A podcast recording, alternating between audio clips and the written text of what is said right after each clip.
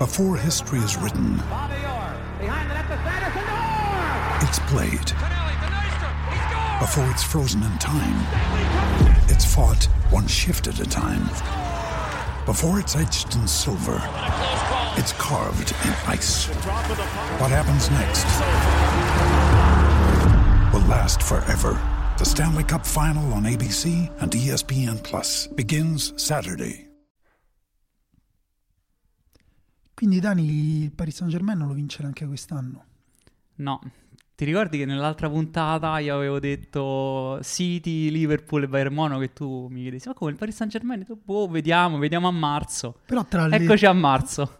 tra le tante cose che ho detto io c'è anche che il Paris Saint Germain lo vedevo come una delle favorite se fosse arrivato lontano. Quando pescò Real Madrid dissi "Mm, è il momento in cui potrebbero eh, trovarsi poi degli squilibri, non lo so, psicologici. Vogliamo saltare subito alla conclusione, Dani. Allora, questo è Lobanowski, io sono Daniele Monro, eh, io sono Daniele Monosia, anzitutto mettiamo in chiaro Esatto. le cose. Qui davanti a me c'è Daniele eh, V di Vinicius Morrone e, ehm, e questo è uno speciale di Lobanowski successivo alla partita di ritorno tra Real Madrid e Paris Saint Germain. Per chi ieri sera si fosse addormentato perché è molto stanco, è un periodo molto difficile, quindi insomma non, non vi giudichiamo. Il Real Madrid ha vinto 3-1 dopo essere andato negli spogliatoi a fine primo tempo sull'1-0 il Paris Saint Germain, partita che sembrava conclusa, due gol annullati a Mbappé, però a un certo punto al sessantesimo eh, cambia tutto, il Real Madrid fa tre gol, di cui due eh, in eh, un minuto e mh, invece di gioco effettivo 7 secondi. 12 perché- secondi l'ho contati, perché- incredibile. Bravo, bravo Dani, è per questo che io ci tengo alla tua compagnia e non parlo con un bot di, di quelli delle cronache.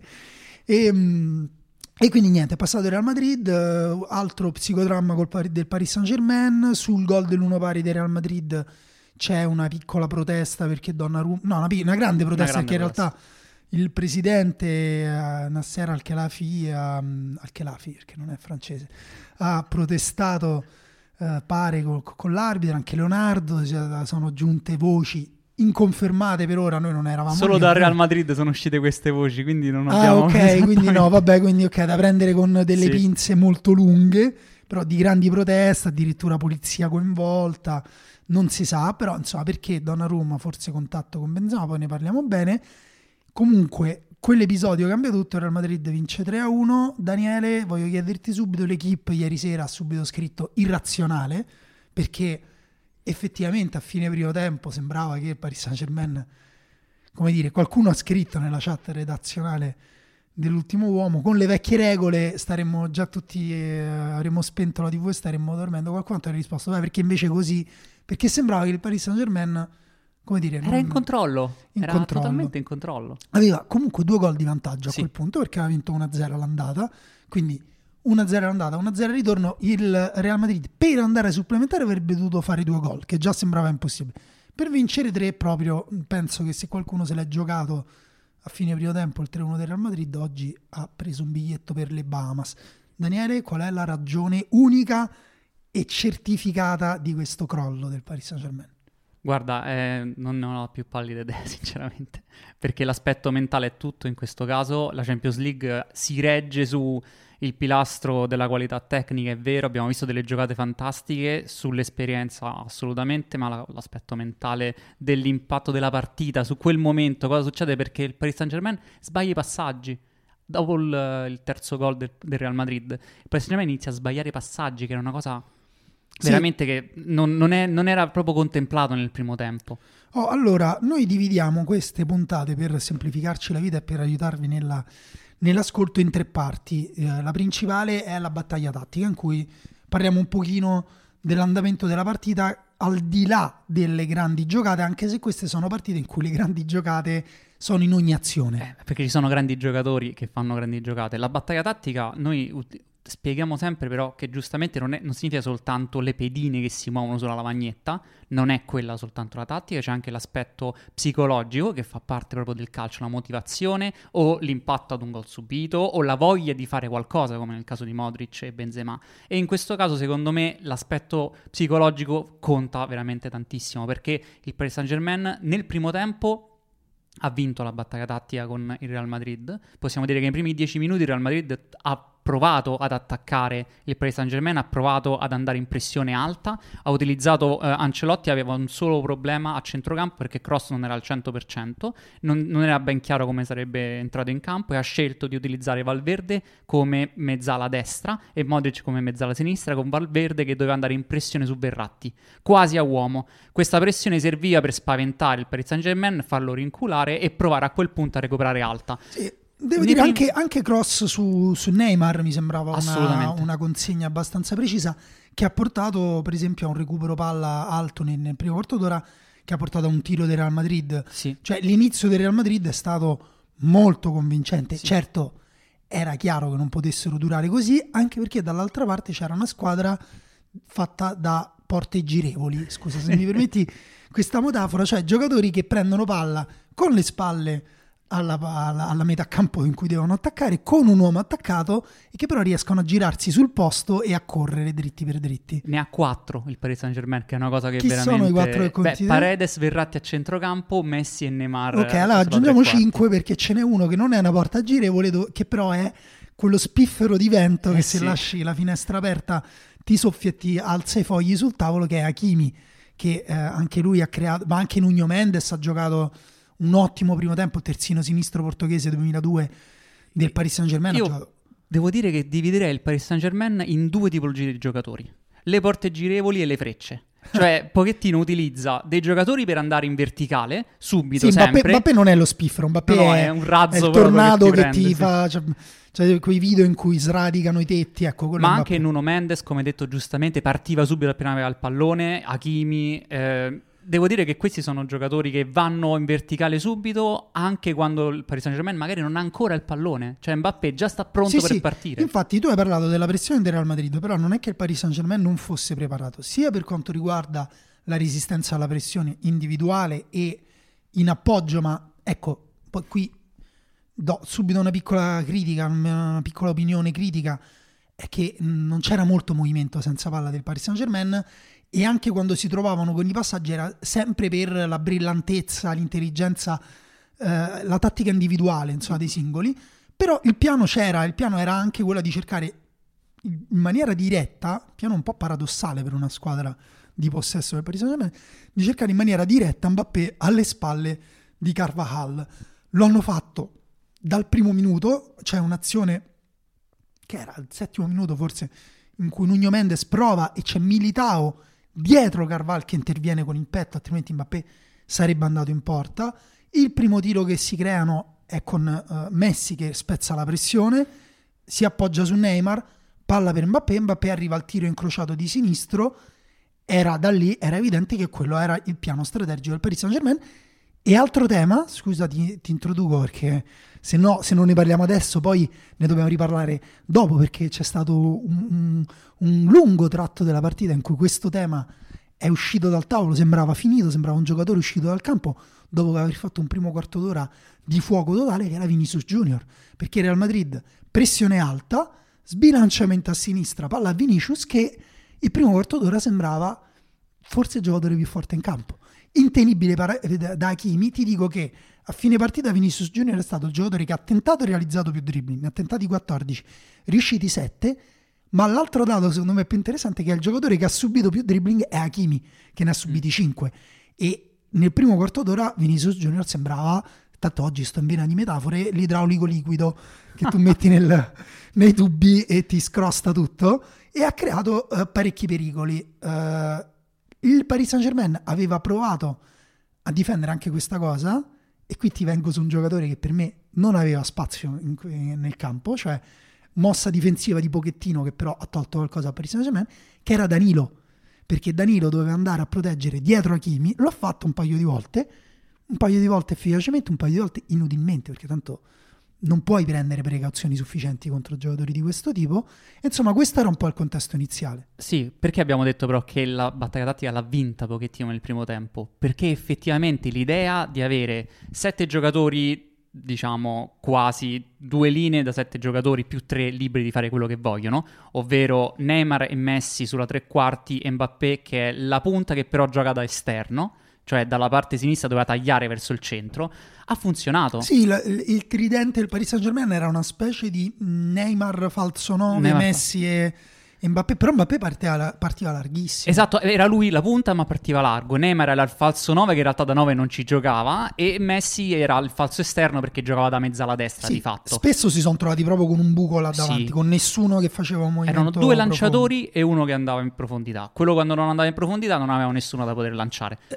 Questa è una critica, però detto questo ci hanno creato due gol Esatto. annullati e eh, un altro paio di tiri di Mbappé. e- L'idea del Paris Saint-Germain era resistere alla pressione del Real Madrid e ci sono riusciti. Lanciare Mbappé e ci sono riusciti. Un gol di vantaggio a fine primo tempo. La partita era in ghiaccio, due gol totali perché anche dopo l'andata la battaglia tattica l'aveva vinta pochettino. Nel secondo tempo, stessa cosa, non è che il secondo tempo è iniziato in modo differente rispetto al primo. Il Paris Saint-Germain ha controllato il pallone quando veniva al Real Madrid, è riuscito quando voleva a lanciare Mbappé. Mbappé ha avuto altri Due, due. due occasioni tra il 53 e il 55 è lì che secondo me cambia un po' la partita perché il Paris Saint Germain prova a fare il secondo gol e prima c'è parlane te Daniele di quella cosa che ha fatto Mbappé al 53 su un passaggio filtrante di Ne- ecco la mia domanda è si può far accelerare la palla senza toccarla? La cosa incredibile che fa Mbappé è che gli arriva il pallone e secondo me lui non pensa di fare il doppio passo sul portiere. Lui pensa di metterla. Però Courtois ha la gamba che gli copre il secondo palo, secondo me, in quel momento. E quindi Mbappé dice, sai che ti dico?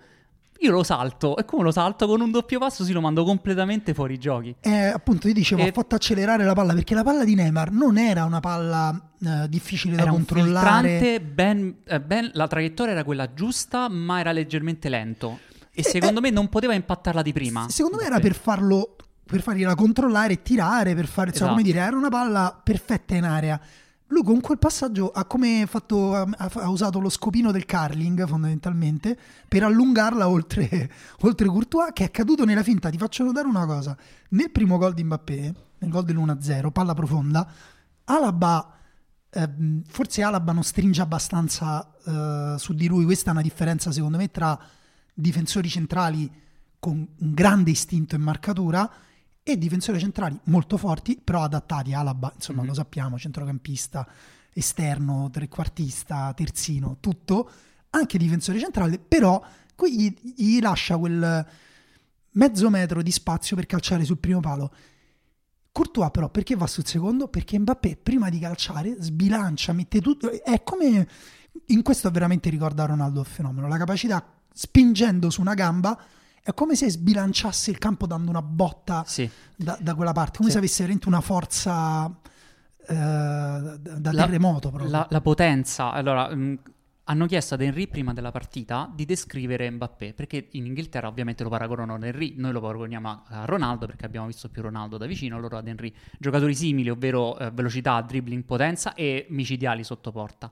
Henry ha detto non è tanto la tecnica di Mbappé, ma è il controllo con la potenza che dà accelerazione e cambia velocità al pallone con l'equilibrio. Questo lo rende appunto come Ronaldo. È un giocatore che non fa il movimento e la tocca in modo magari neanche strapreciso, ma lo fa con una velocità tale perché ha una potenza nelle gambe e mantiene l'equilibrio che poi lui, dopo che ha fatto il doppio passo, un giocatore normale si mette proprio a pecora a quel punto per terra perché si è sbilanciato. Lui invece ha la capacità con il piede di rimettersi in equilibrio e con la velocità con cui lo fa il portiere è completamente battuto e questo secondo Henry è la cosa che cambia, secondo me è assolutamente vero. No, è vero che è un po' una via di mezzo tra Ronaldo e, e Henry, anche se gli manca una cosa di entrambi, cioè è, mm, ha un minor controllo tecnico Esatto. sulla palla, però ha un tale controllo dello spazio e un'eleganza che mista alla potenza, perché è vero che quel doppio passo che fa quasi va con una mano invisibile a prendere Courtois e a, a- e a toglierselo da davanti.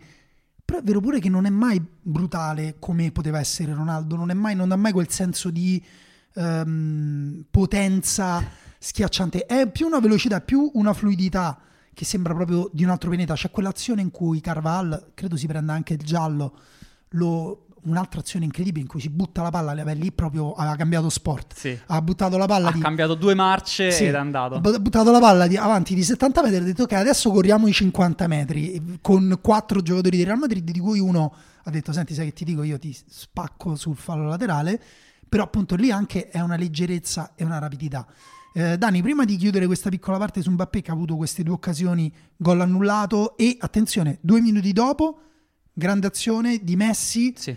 che gli mette la palla alta, istintiva, di destro, senza vedere. Gi- Messi, giocatore funzionale, ha fatto la sua partita, gli manca l'anima, gli manca quello che lo rendeva speciale, poi ne parliamo se vuoi, però grande palla, Mbappé arriva al tiro, grandissima invece in questo caso chiusura di Alaba. Sì, esatto. Pazzesca, e Correzione anche- pazzesca. E anche caso. quando Mbappé forse si fa male alla faccia, non ho capito bene cade a come. terra e sbatte la faccia per terra. Ecco, lì capisci la potenza. Lì non, non si aspettava l'arrivo potente dell'altro giocatore e ha anche subito il contrasto, però assolutamente pulito, eh, preciso. Piccola parentesi prima di chiudere questa parte in cui il Paris Saint-Germain ancora meritava di vincere largamente, eh, anche se con degli asterischi delle azioni del Real Madrid. Mm, il pubblico del Santiago Bernabeu ha applaudito, oltre ai giocatori del, Sì. Real Madrid anche Mbappé. Mbappé ha esultato come un matto al primo gol, ovviamente sarebbe stato contento di passare il turno. Tu che hai delle connection spagnole, quanto è certa la cosa che Mbappé vada a Madrid A Madrid prossimo? sono certi di questa cosa. Sono proprio tranquilli. È, è fatta. Quindi quasi non gli è, quando ha un segnato quasi non gli Real- dispiaceva. Sì, sì, per loro è un giocatore del Real Madrid, in questo caso in prestito al Paris Saint Germain fino a fine stagione. Bello. Va bene. Cosa cambia poi a un certo punto? Cambia l'aspetto mentale che ai giocatori come Modric e come Benzema che non so come, non è neanche il pedigree, perché non è un fatto di pedigree, è che si svecchiano. Cioè, un giocatore di 36 anni che improvvisamente sembra che ce n'ha 26 e va a recuperare un pallone e supera Neymar in velocità in conduzione e salta due giocatori. Tutto in conduzione si fa 40 metri palla al piede, dà un filtrante perfetto per Vinicius. Vinicius, come tutta la partita, fa un bellissimo movimento per allargarsi, sbaglia la scelta a quel punto perché si ferma e torna indietro. Tornando indietro deve a quel punto passarla per forza perché non può tirare. Ancora Modric che si era fatto tutta la corsa, altro filtrante questa volta per Benzema che può segnare. Quella è tutta testa perché si è tolto di dosso almeno 10 anni di vita. Anche Benzema che non ha mai smesso di provarci in tutta la partita, finalmente in Spagna si dice quando praticamente stappi la bottiglia o, o stacchi la- l'etichetta della lattina.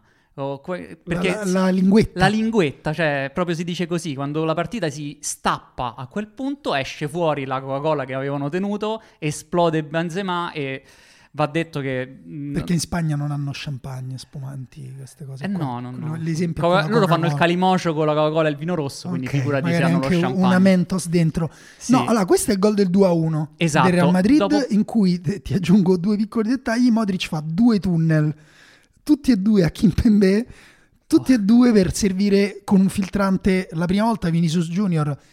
Quella palla secondo me mh, non è normale No, perché ehm, è data con un è, è è una palla profonda, forte, però al tempo stesso è precisa sulla corsa di Vinicius, cioè è una palla che fa andare Vinicius Junior dove dice lui, non è una palla sulla corsa di Vinicius Junior e quindi è geniale.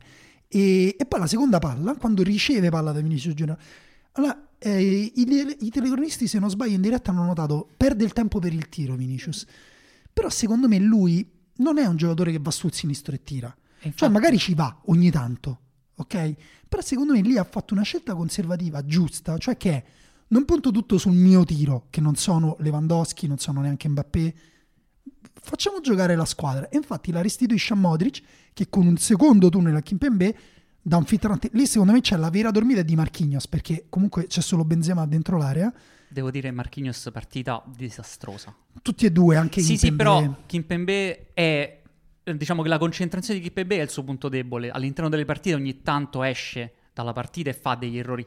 Marquinhos è la concentrazione che dovrebbe essere proprio il suo punto forte ed è pensa- pensavo fosse il leader difensivo di questa squadra, invece fa de- delle letture che non ci Sì, stanno. secondo me non, non sono adatti a difendere posizionalmente. In questo caso Benzema non, non, fa neanche un vero movimento perché anche lui non si aspetta quella palla di, di Modric.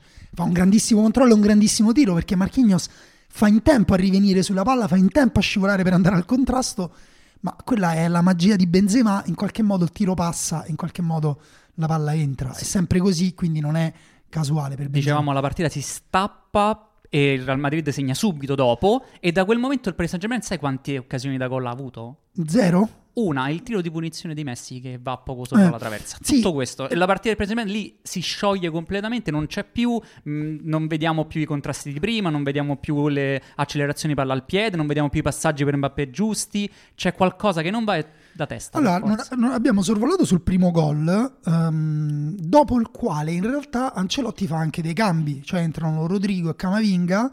Camavinga, uh, grande qualità tecnica, grande fluidità giocatore quasi totalmente ambidestro, um, mezzala, regista, ha fatto un po' di tutto a Rennes uh, ne, ne, negli anni passati, giocatore con non grandissime qualità uh, creative, a Rennes gli era stata data la numero 10, lo volevano far diventare il giocatore più importante della squadra, a Real Madrid giustamente sta avendo un piccolo ridimensionamento, ha comunque 20 anni, e, uh, però ha aggiunto una grande fluidità, Rodrigo ha aggiunto velocità, qualità nei cross, non è anche lui, non è un giocatore, non ha fatto quel salto che ha fatto Vinicius Junior quest'anno, però no qualità c'è. Sì, non penso possa fare quel salto, secondo me Rodrigo è più un giocatore appunto eh, che entra e spezza la partita perché i giocatori avversari sono stanchi o sono un po' svogliati, quel giocatore là perché non ha proprio il peso specifico di Vinicius di prendersi le responsabilità.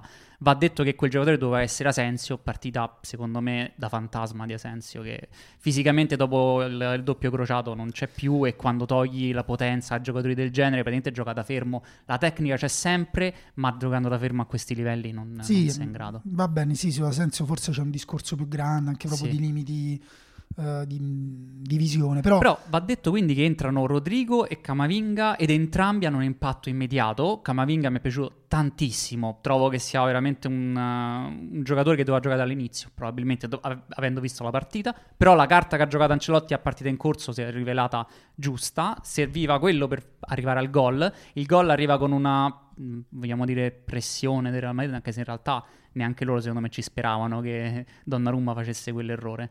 Vanno alti e Donnarumma sbaglia completamente la, l'azione e poi regala il pallone facilmente a Vinicius che oh. la può mettere per Benzema. Lì proprio non c'è neanche l'aspetto tattico, ha sbagliato completamente il portiere. Allora, veniamo, veniamo lì appunto sulla, mm, sul momento che ha fatto girare la partita. Ti chiedo semplicemente se secondo te era fallo oppure no. No. Neanche secondo me. Neanche secondo me dispiace perché poi Donnarumma è um, un giocatore eccezionale anche per il gioco con Ma... i piedi che ha migliorato negli anni, non era la sua specialità all'inizio. Qui è stato, anche nel primo tempo avuto, si era fatto arrivare Benzema addosso prima di allargare alto per Hakimi. Qui secondo me l'errore che fa è proprio nel, nel volersi prendere il fallo, perché butta la palla in maniera se lui fosse stato un po' più attento a dove far finire la palla piuttosto che a, a prendersi il fallo, a fare quel movimento per, per cadere, forse um, come dire, non avrebbero preso gol. Quindi la partita è andata così. C'è stata poi la magia di Modric di segnare eh, di Modric, scusa, di Benzema il terzo gol perché dopo quel secondo gol che è stato eh, quello io lo capisco che è stato psicologicamente eh sì ti, ti rompe perché eh, quando uno come Modric ti fa una giocata del genere eh, e tu la difendi, torni al limite dell'area e loro ti passano dentro come eh, un coltello nel burro, perdi tutte le tue certezze. Um, il Paris Saint Germain batte, perde immediatamente palla, arrivano al limite dell'area, eh, Vinicius Junior prova un dribbling che non riesce, Marquinhos in anticipo ancora una volta spazza male, Benzema che è semplicemente più uh, ra- un software più veloce di quello di Kimpembe. Un processore migliore. Si coordina per il tiro, anticipa tutti, anticipa Kimpembe verso cui sta variando la palla, lo anticipa con un tiro di mezzo stinco, mezzo collo e, e poi anche la sua esultanza mh, è da persona come dire che sì, se lo merita, è contento, però si rende anche conto che ha qualche forza invisibile dalla sua parte. C'è la storia del Real Madrid dietro di lui, si dice no, il miedo escenico, eh. cioè le partite che il Real Madrid riesce da sola a indirizzare verso, in Champions League, verso la vittoria, anche se l'avversario magari è più forte in teoria, si scioglie, in questo caso si è sciolto e Real Madrid passa quindi il turno, pa- passiamo noi ai giocatori distaccati della partita, come si dice in questo caso in Spagna. Cioè, distaccati? Cioè, sì, distaccati, cioè quelli che si sono alzati oltre gli altri nelle loro giocate. Allora, tu mi hai chiesto, ovvero hai accennato a Messi dicendo ne parliamo, io ne parlerei adesso. Vai. Il primo tempo di Messi è ottimo secondo me. Non è un esterno, non fa bene l'esterno, nonostante abbia avuto alcune condizioni. Non è quel giocatore là, più in area di rigore ha fatto un taglio perfetto come faceva nel Barcellona per anni e non gli hanno dato, e non gli hanno dato palla, si è in- arrabbiato molto e dopodiché non ha me, più me, fatto quel Messi taglio. non si incazza, Messi no, si arrabbia. Si arrabbia molto, si è arrabbiato molto, non ha più fatto quel taglio, se hai notato, ha voluto sempre la palla sui piedi a quel punto, ma quello che doveva fare, ovvero venire nel mezzo spazio di destra e lanciare o dare il passaggio prima dell'assist, eh, far respirare la squadra, L'ha fatto perfettamente nel primo tempo. Quello che doveva fare l'ha fatto. Nel secondo va detto che naufraga con tutti quanti i compagni, perché a quel punto era il momento in cui doveva inventare qualcosa, quello che faceva con il Barcellona, magari provare una, con- una conduzione improvvisa, fare un tiro da fuori. Quando dici che è svuotato, effettivamente gli è stata tolta qualcosa dal suo giocare con il Paris Saint Germain che forse lo rende più, non voglio dire un ex giocatore, ma è un po' tipo Maradona a Siviglia. eh, non, non, so come dire, cioè è, per, guarda, è comunque me, fortissimo. Guarda, ti dico una cosa, si vede che lavora, si eh, vede che bravo, sta lavorando. Bravo. Adesso è una persona che sta lavorando. Prima era um, una persona che stava facendo quello per cui era nato, eh, era un artista, eh, era collegato. Ci sono de- delle cose che gli hanno tolto e sono anche pratiche, no? i movimenti dei compagni, I-, i servizi dei compagni, cioè il fatto che lui faceva dei movimenti non solo in profondità ma anche in mezzo allo spazio, sapendo che andava a ricevere palla e che nel frattempo qualcuno si era mosso, la connection con Jordi Alaba. Cioè, Paris Saint Germain manca nelle spaziature, nel, nell'occupare gli spazi, nel muoversi senza palla. E, e, e guarda, è complesso, eh? Però te lo vorrei semplificarti questa cosa così. Da una parte hanno dei giocatori che resistono alla pressione, risalgono il campo lentamente. Danilo non si muove senza palla, non va mai oltre la tre quarti. Verratti arriva ad occupare la tre quarti, ma solo dopo aver costruito l'azione con molta calma. Anche Neymar è un giocatore che frena spesso, che torna indietro, che cerca compagni. Dall'altra però è una squadra che attacca meglio in transizione, è una squadra che ha uh, dei giocatori che giocano bene in campi aperti, Mbappé vuole la palla in verticale lunga, uh, Hakimi deve fare grandi conduzioni e, uh, e secondo me non si è trovato l'equilibrio tra queste cose. In fase di attacco posizionale non sanno, cioè non, non c'è qua, spe, spesso mh, ci sono occasioni in cui non c'è nessuno in area. L'attacco posizionale è legato al talento dei giocatori. È chiaro, Pochettino ha deciso questa cosa, si fa gestire da giocatori quello che devono fare in campo, come devono entrare in area di rigore e questa cosa ha, ha, pagato poco ieri, perché il Paris Saint-Germain in realtà gli attacchi li ha fatti quando appunto ha trovato Mbappé, non quando è riuscito a costruire un'azione dalla zona di rifinitura, poi arrivare con un filtrante o trovare qualcos'altro, un cambio di gioco. Ha cambiato pochissimo il gioco, ad esempio, quando stava nella zona di rifinitura nel Paris Saint-Germain. Questo significa che ha ha costretto poco il Real Madrid a rinculare in area di rigore e di fatto se giochi in questo modo significa che non hai un buon attacco no, è vero che pa- paradossalmente anche se ha avuto più la palla al Paris Saint Germain ha avuto più occasioni il Paris Saint Germain la squadra che attaccava meglio era il Real Madrid che riusciva effettivamente a portare più uomini sulla tre quarti occupava bene l'area di rigore se si allargava Benzema andava dentro Vinicius era una squadra in questo più, più normale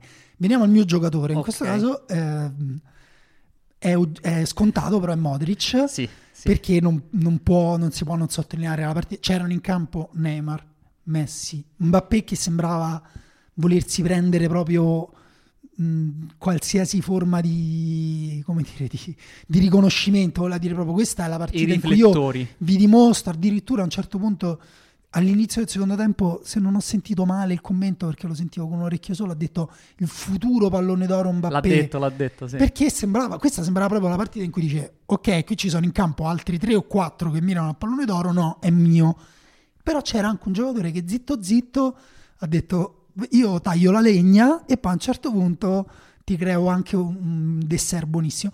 Modric ha, guarda, L'abbiamo parlato del gol del 2-1, ti parlo di un'altra azione. Messi che parte nel secondo tempo, palla al piede sulla fascia destra, Modric arriva da dietro e lo taglia in due. Lo taglia in Sì. due prendendo la palla, Sì. regolare, Messi cade, non protesta, si alza con un po' di frustrazione addosso perché comunque non aveva altra possibilità che allungarsi la palla, correre nello spazio e comunque quelli sono i falli che Messi prende da quando Sì. ha 16 anni, falli anzi non era neanche fallo, però sono I contrasti, entrate. diciamo, sì. però appunto lì capisci che Modric sta bene, eh, è, è dappertutto, eh, vince duelli difensivi, vince duelli offensivi. Ti dirò di più, secondo me è una di quelle partite che tra dieci anni dici vuoi vedere una partita di Modric quando Modric dominava? Guardati questa. Sai, come ti dici, vuoi vedere una partita di Zidane? Ok, unica- Guardati Francia-Brasile. Vuoi vedere una partita di Ronaldinho? Guardati No, Barcellona. Zidane guarda di Fran- Francia-Brasile del 2006 però. Sì, sì, quello Ok? intendevo. Non Cioè- la finale del 98. No, no, no, il Eh. 2006, cioè giocatori eh, anziani, giocatori che hanno vissuto tanto che però tirano fuori Sì. delle prestazioni fuori dal mondo. Concordo, unica pecca, a un certo punto fa un tiro di interno sinistro, lì avrebbe dovuto tirare di esterno destro, perché Giusto. tanto il suo esterno destro è un interno, cioè quando tira con l'esterno destro tira meglio di molti giocatori mancini eh, con l'interno sinistro, quindi Vado, vado al mio giocatore. No, tu l'hai detto giocatore no, tuo, no, era no, Messi. no, no, era per... Non mi avevi chiesto di Messi, io ti ho specificato, però il mio Ah. giocatore è Karim Benzema, che ha fatto una Vabbè. partita leggendaria. Sì. È una partita che Eh, non ha altri aggettivi. Perché fare una tripletta in quella situazione, in quel modo, in una partita in cui non era neanche al 100%... Forse con tre, con tre tiri nel, eh, come dire, i tre tiri consecutivi, perché ha avuto qualche occasione all'inizio, tra l'altro Donnarumma fa un miracolo pazzesco, Sì. mi dispiace che abbia fatto quell'errore, anche perché su quel miracolo io ho pensato, vedi perché Donnarumma è andato comunque a Paris Saint-Germain, per giocarsi queste partite e fare queste parate, tiro a giro sul secondo palo dopo che Modric è caduto, Esatto. Modric è caduto Fuori di poco, sì. e Donnarumma gliela, gliela toglie con la punta del- dei guanti. Guarda, ha fatto 5 tiri in porta. Eh, ok, tre quindi gol. quei tre probabilmente sono tre Ed è, ed è un giocatore a cui si è aggrappato chiaramente il Real Madrid in quel momento e ha tirato fuori tutto quanto il carisma di cui dispone. Non ho veramente altri aggettivi se non leggendario. No, copre, copre tutta, tutta la tre quarti, ti- gio- si- appunto come detto si allarga per giocare con la squadra, però poi quando la palla sbuccia, schizza al centro dell'area, lui sta C'è là. sì. a questo proposito, la sua è anche l'azione che mi ha fatto alzare dal divano. Che Ok, perché la terza Esatto. parte di questo pazzo, noi scegliamo un'azione Che è- in particolare. Qual è? In realtà non, non niente di che, un colpo di tacco Eh, mannaggia, me l'hai fregato. Quello sul fallo laterale. Sì, sì. Al, eh, vediamo un po'. Al cinquantesimo, Al sì. cinquantesimo. Quella No. è veramente eh, qualcosa che mi ha completamente fatto uscire di testa. Guarda, Eh, no, era al sedicesimo. Al sedicesimo, sì, al scusami, al sedicesimo. quindicesimo volevo dire, non al cinquantesimo. Al quindicesimo minuto la palla stava uscendo, lui va di tacco esterno per farla tornare in campo.